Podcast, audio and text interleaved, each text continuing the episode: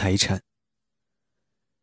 首先必须澄清两点区别：第一个是金人概念中的财产与洛克以及他同时代大部分人所谓的财产之间的区别。所有权不同于其他权利，大部分法律制度都允许把代表所拥有物品的狭义上的财产转给他人。一旦转给了他人，他人就获得了财产的前主人曾经拥有的对财产的所有权。然而，没有任何法律允许转让宗教自由的权利或不受肉体虐待的权利这类东西。如果我告诉你，你可以要求我按照你决定的时间和地点祈祷，但后来我又不肯听从你的要求，没有法庭会为你撑腰。如果我告诉你，你可以得到我的生命这项财产，随时可以杀死我。你最好不要真的动手，因为任何法庭都会判你犯了谋杀罪。但是如果我把自行车卖给了你，然后又想拿回去，我就会被判犯了偷窃罪。洛克所谓的财产包括人的法人与政治人的身份连带的一切权利，人就是因为这些权利而与事实发展以及社会的政治和法律制度利害相关。儿童或奴隶的财产非常有限，因为他们的决定不能影响其他人与他们打交道时的行为。这就涉及了第二个区别，即金人对财产内容的概念与洛克的概念之间的区别。金人把财产权与其他权利区分开来，因为我们应该说是大部分人认为，财产处于拥有者的绝对控制之下，但大部分人都不认为可以随意处置自己的身体。大多数社会都有禁止自杀或卖淫的法律，他们限制了人处置自己身体的权利。自由主义者认为这类法律是不合法的。洛克则是将人的所有权利都称为财产，但对如何处置财产的方法规定了限制。他说：“我们本身拥有一种财产，它不允许任何其他人生索对我们的所有权。我们生而自由平等。”如果别人能够声称拥有我们的话，我们就不可能生而自由平等。尽管如此，人并不绝对无条件地拥有自己的身体，只有上帝才有这种所有权。没有人能够绝对无条件地拥有任何人，人民自己不行，统治者更不行。的确，洛克认为，人的权利与其说给了人处置自己财产的绝对斟酌权。不如说是给了人为履行作为上帝造物的应尽责任而必须行使的权利。可以说，人是在租用自己的身体，人只能努力成为上帝想要的人。对于上帝赐予的身体，人无权滥用或虐待，不能自杀，因为人能活多久全看上帝的高兴，任何人都无权决定。很清楚，虽然洛克从未论及此事。但是用自己的身体去卖淫，不应是对上帝赋予人的资源的合法使用。菲尔莫，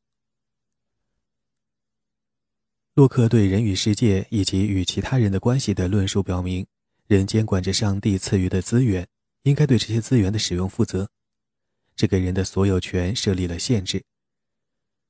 如果没有洛克神学理论的支持，这个观点能否单独成立，是一个有趣而又重要的问题。许多人的确感到了洛克所说的那种限制，但有些人没有这种感觉。在审视洛克对政府这个机构、他的权利及其限制、颠覆性变革的合法性等问题的论述之前，应该先看一看洛克是如何了结与罗伯特·菲尔莫爵士的争论的，因为他是在《政府论》下篇中才完成了对自己论点的最后阐述。菲尔莫认为，《圣经·创世纪》表明，上帝赋予了亚当对一切生物的绝对的任意权利，那正是洛克认为只有上帝才掌握并未交给任何人的权利。菲尔莫为绝对君主制的辩护依靠的思想是：绝对权力乃父传子承，所以父亲死后，长子即从受制于父亲绝对的任意权利，转为自己行使这项权利。这项权利是专有性、父权性的。上帝将大地以及大地上的一切赐予亚当，亚当对自己的孩子有所有权，亚当的继承人对自己的孩子拥有同样的所有权，代代相传，绵延不绝。先祖论》一书中有些迹象暗示，费尔莫似乎愿意放弃权力神授的理念，采纳与人类学更为接近的解释。他说：“古时微型独立王国为数众多，这说明他们起初一定是独立的家族，把权力集中起来建立了王国。”事实上，洛克也部分的接受这个观点，但他不认为这样集中起来的权力是绝对的、任意的。菲尔莫却声称。这样的权利就是绝对的、任意的，还佐以对旧约的一些深奥的诠释。罗马法规定，父亲在家中拥有绝对和任意的权威，这对菲尔莫大为有利。理论上，罗马的父亲可以把自己的孩子卖为奴隶，因为他拥有他们。认为查理二世有权任命自己兄弟做继承人的人，就引用了费尔莫的理论来支持查理二世的绝对权威。我们和洛克一样，不相信有哪个理性的人会认真对待费尔莫的论调。但《先祖论》一书的如下两个特点能引起读者的共鸣。另外，他猛烈攻击平民政府的朝三暮四、昏聩无能，因此显然在保守派当中大受欢迎。他们认为查理二世即便不是亚当的继承人，也比人民强。第一。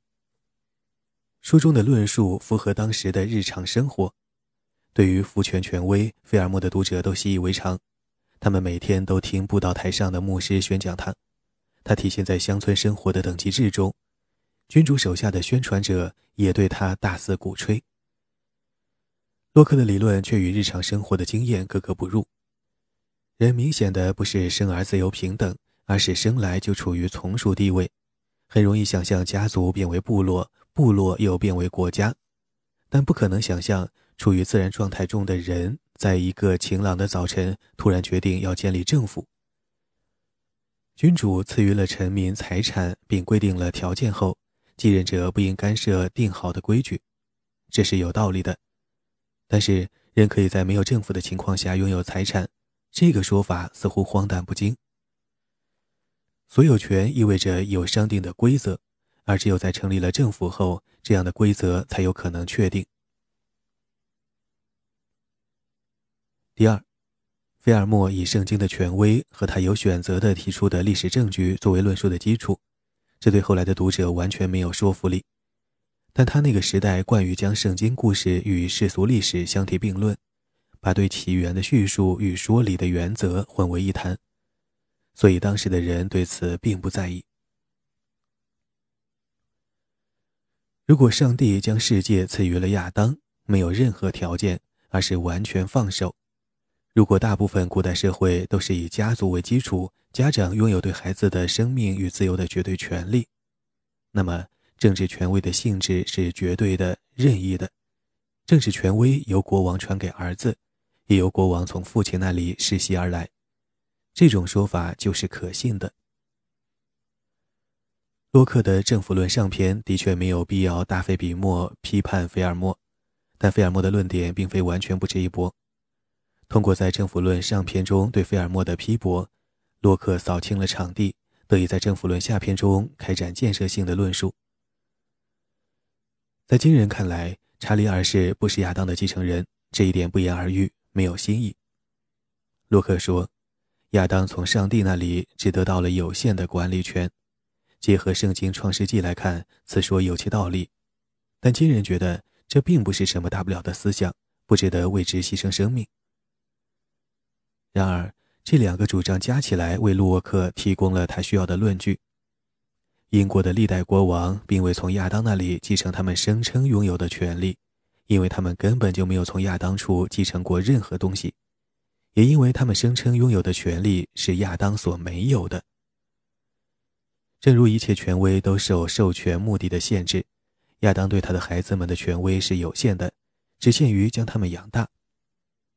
与一切财产权一样，亚当对世界的所有权也是有限的，只限于用世界的资源来造福生活。构建合法政府。洛克认为，没有政府，人即处于自然状态之中。像霍布斯的论述一样，自然状态不必是历史事实，也许人从未在没有政府的情况下生活过，但也可以说自然状态今天仍然存在，因为根据洛克的定义，任何人或国家与其他人或国家打交道时，若是没有一个共同的上级，彼此就是处于自然状态之中。自然状态是按照关系定义的。如果人没有共同的政府，相对于彼此即是自然状态，所以主权国家之间永远是自然状态。没有共同政府的个人相遇时也是自然状态。洛克说，在美洲的森林里，一个瑞士人和一个印第安人做易货贸易，就是处于自然状态，并非整个北美大陆都是没有政府的自然状态。洛克撰著时，北美的早期殖民地已经建立了政府，但在美洲腹地不存在对贸易双方有管辖权的政府。理清了自然状态为何之后，洛克就可以提出他那些意义深远的观点了。首先，自然状态是一种社会状态，这似乎是对霍布斯论点的批评，因为霍布斯坚称在自然状态中人彼此之间猜忌惧怕，所以没有社会关系。后来，卢梭对自然状态提出了非常不同的理解，并以其为基础攻击将自然状态视为社会状态的观点。洛克的思想是：第一，可以想象大部分人际关系没有政府也能维持，这一点很难否认。第二，自然状态受他自己的法律管理，这个法律就是自然法。如果使用不带浓厚神学色彩的措辞，这两个论点等于是说，原则上人可以在得到普遍接受、有道德约束力的规则下生活，无需政府来执行规则。洛克知道，对此必须加上一条说明：有时一切顺利，有时会出问题。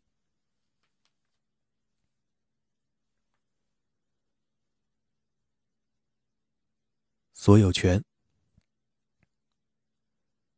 洛克提出的第三个论点是，在自然状态中，对于有助于生活的外在物品，有可能获得合法的财产权。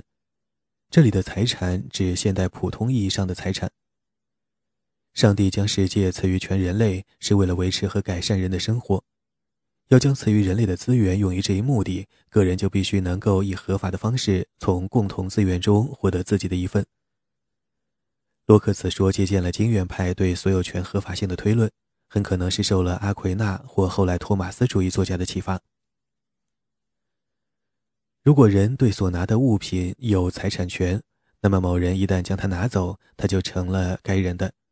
不仅在事实上不再是共同资源的一部分，而且在法律上也是如此。反对这个论点的人一贯认为，某人对某物的所有权必须得到他人的承认，但那样的话，在没有政府的情况下，人要从共同资源中拿取自己的一份，岂不是要请求全世界的准许？如果每次想喝水时都先要得到全世界的准许？那么，不等获得合法的喝水权，就早已渴死了。洛克详述了这种反对意见，他知道自己有充足的理由击败他。他首先分析了人类共同拥有世界的思想。传统上，社会分为肯定型社会和否定型社会。肯定型社会是一种共同所有权的形式，若要取走共同财产的任何一部分，需经每一个拥有人的同意。如果一个村子共同拥有土地，改变土地的用途需经全村同意，同意的方式各种各样，从简单多数到一致同意。在否定型社会中，无人拥有世界的任何具体部分，谁都可以使用世界上任何无主的部分，不算是对他人权利的侵犯。洛克游走于这两个极端之间，尽管比起前者来，他更接近后者。上帝将世界赐予全人类，这意味着谁都可以使用世界的资源，没有人拥有资源的某一个特定部分。但是，善用世界的资源符合人类的集体利益，使用不当是对所有其他人的财产的侵害。和人对他自己身体的权利一样，人对世界的财产权意味着必须把资源用于正确的目的。至于如何能有效地做到这一点，回答是：创建合法的政府。使理性勤劳的人兴旺发达。然而，在创建政府之前，需要知道人从共同储备中拿取资源时获得了何种权利。洛克说：“只要拿了资源，就肯定得到了对手中资源的权利，否则造物主赐予人类的礼物就浪费了，而这绝不可能是造物主的意思。”不过，还是有一个问题：说人要活下去，必须能够拿取并消费必要的资源，比如从河里喝水，从树上摘果子，这是一回事。但说人在从河里喝水时拥有他所喝的水，那却是另一回事。洛克提出以劳而获的理论，虽说明了问题，但也造成了困惑。过去的三个世纪间，人们对他这个理论反复分析，均不得要领。洛克说：“每人均可无需别人准许而获得资源，将资源与每人专有的一项特质混合起来，他就成了个人的财产。这个特质就是劳动。”洛克的劳动概念伸缩性很大，包括人的一切生产性活动。从自树上采摘果子，到建立责任有限公司，把定居者送去北美殖民地。活动必须是生产性的或有用的，因为破坏性或摧毁世界也是活动，但那样的活动从一开始即在禁止之列。这个论点很有道理。上帝赐予人类丰饶的世界供人类使用和享受，人要使用和享受世界的资源，就必须消费它的果实。既然人必须能够合法的这样做，属于共同财产的物品就一定在某个时刻转到了私人手中。在那之后，别人若把它从新主人那里拿走，就是不对的。我从河中舀了一瓢水，拿去给我的孩子喝，这水是我的水吗？回答是肯定的，至少初看起来是这样。但洛克提出的两个进一步的考虑，是我们在回答这个问题时要多费些思量。第一，我有没有为别人留下同样多、同样好的资源？如果发生水荒，我取走一瓢水，也许已经超过了我的份额，我的财产权可能没有那么多。第二，我是否会将资源用于合法的目的？我取水给孩子喝，所以这一点可以说是达到了。合法所有权的三项标准是：通过劳动获得，给别人留下了足够的同样好的，拿去的东西得到了使用，没有浪费。然而，以劳而获只是在初次获得的时候至为重要。我的孩子不需要劳动就能从我这里得到饮水。现在读者一定会问：人的财产权能达到何种范围？洛克先在否定的意义上做了解释，当财产权涉及政治权利时，他也总是在否定意义上解释。他说：“财产是不经主人同意不能被剥夺的东西，如同七十年后北美殖民者所控诉的，任意征税是不经人同意就剥夺财产的典型例子。我获得的是不让别人把我的水拿走的权利。”但阐释财产权时，也必须说明人为何能够把财产转给别人，以及转出去的权利如何留在新主人手中。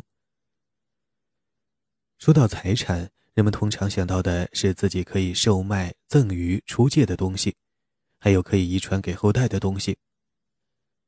仅受自然法管理的世界，能有多少只有发达的法律制度才具备的复杂特征呢？洛克很可能认为，争论这个问题没有任何意义。在一个简单的社会中，人拥有的东西没有多少能够持久到可以留给后代。关于能够留给后人的财产，有许多不同的安排，一定都与自然法相一致。不过，该精确的地方，洛克论述的十分精确。人获得个人财产权无需别人同意，财产权亦非由上层赠予。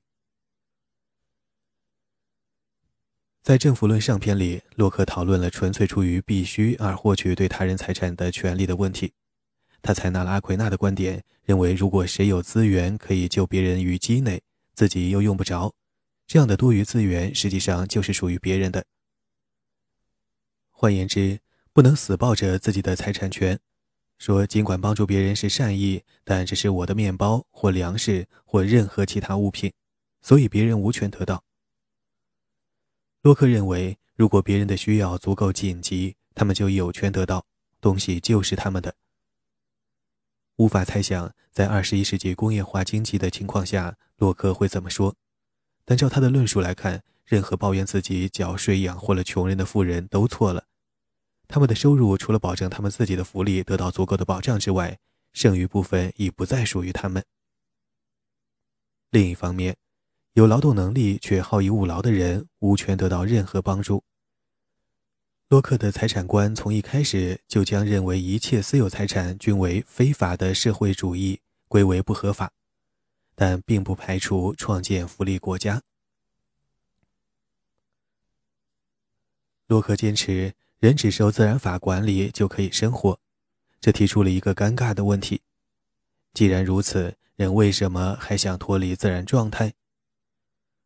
洛克的自然状态不是霍布斯笔下的所有人与所有人为敌的情况，而是更接近于哲学家心目中的黄金时代。如果人能够靠简单的道德规则管理各种人际关系，任何社会中的各种关系多数都是人际关系，似乎就不需要政府。洛克大略勾画了各种困难自然滋生的途径。他叙述了不平等的出现和经济发达后货币的发明，也说明了充满不确定性和不安全的规则制度如何无法令人满意。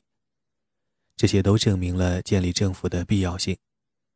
在所有人都仅能糊口的世界中，大家都同样贫穷，不存在嫉妒或贪婪，但人只能基本维持生活。洛克有时和别人一样说，这个尚未积弊丛生的时代，也许就是世人向往的黄金时代。然而，理性的人必然会从狩猎和采集的生活方式转向务农和经商。务农需要拥有土地，这是财产在原来的所有者死后继续存在的典型范例。洛克从生产力的角度为地产的合法性提出了辩护。一个人为了使果树多结果子，给果树剪枝施肥。他因此获得的不仅是果子，还有果树本身。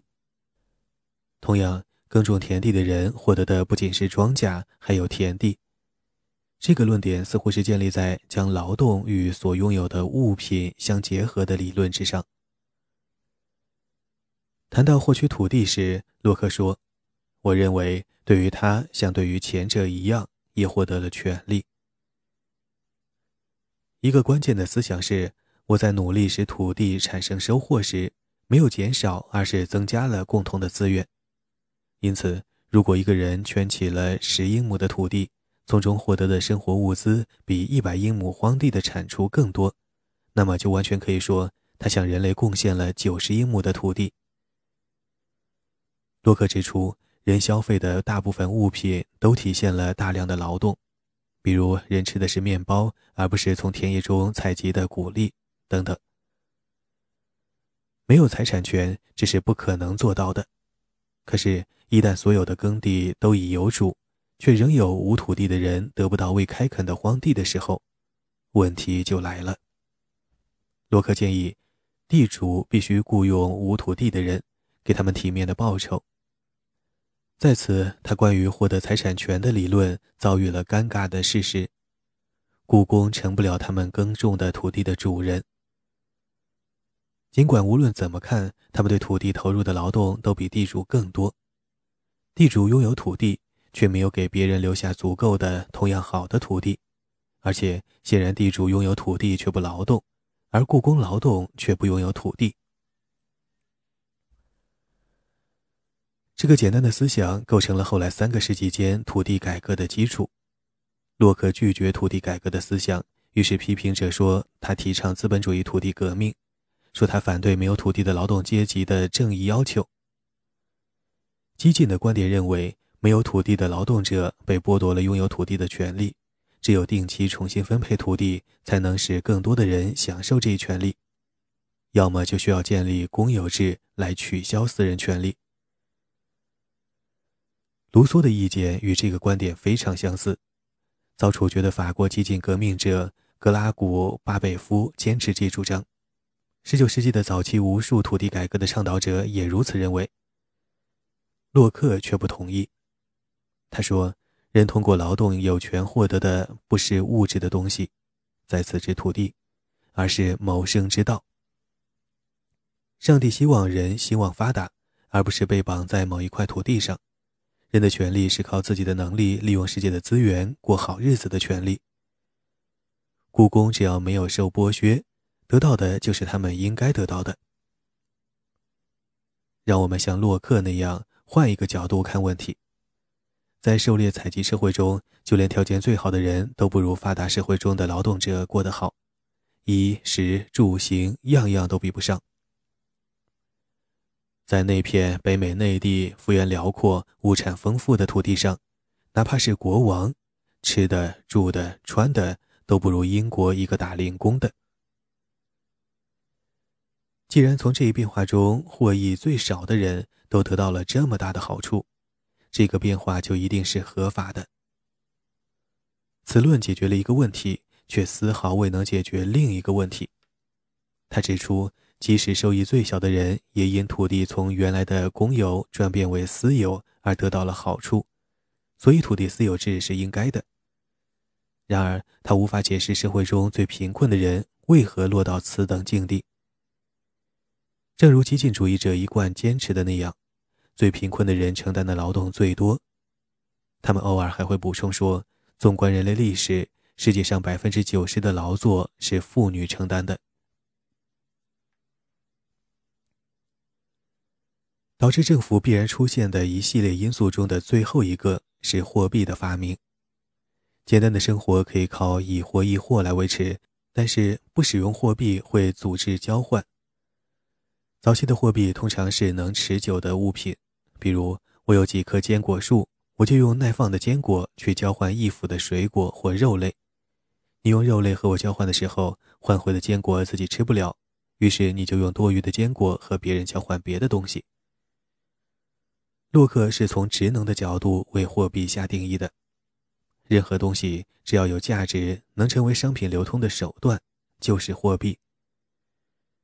货币的最终标准是，有想象价值，不会腐坏，价值只在于能够换来有用的东西。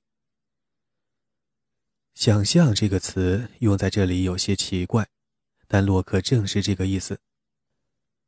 他认为有些人只是喜欢黄金这类发亮的金属，或货币那类闪光的贝壳。有些人手中有这类东西，发现别人愿意拿真正有用的东西来交换。于是就出现了定价制度。洛克还使用“想象”这个词来表示人们接受货币是出于约定俗成的常规，货币并非由自然确定。有时他甚至说，货币本身其实完全没有价值。有了货币，经济就有可能发展起来，人可以购买土地、雇佣工人、投资做生意，赚更多的货币。读过洛克著作的人会怀疑他是否真心以为自然状态中存在市场经济。对此，最可靠的猜测是，他认为事实上不可能，但概念上是可能的。如果所有人都接受相关的规则，因而知道谁拥有什么，谁欠谁什么，各种物品值多少钱，那么没有政府也可以有市场经济。然而，在实践中，人们应付不了市场经济的各种复杂问题。洛克对财产的论述还有一点值得进一步探讨。洛克在著作中激烈反对任何人有权行使相当于拥有另一个人的权威。然而，他又说有些形式的奴隶制是合法的。正义战争中俘获的俘虏可以用作奴隶，因为本来可以合法的将他们杀死。所以，对他们来说，当奴隶是不幸中的万幸。洛克与亚里士多德不同，他不认为对人的猎捕是合法的经济活动。虽然17世纪的奴隶贩子从事的正是这项活动，把被运到美洲的非洲人说成是正义战争中的俘虏，太过牵强，难以服人。洛克无疑是想强调，查理二世的臣民不是正义战争中的俘虏，而是他的财产。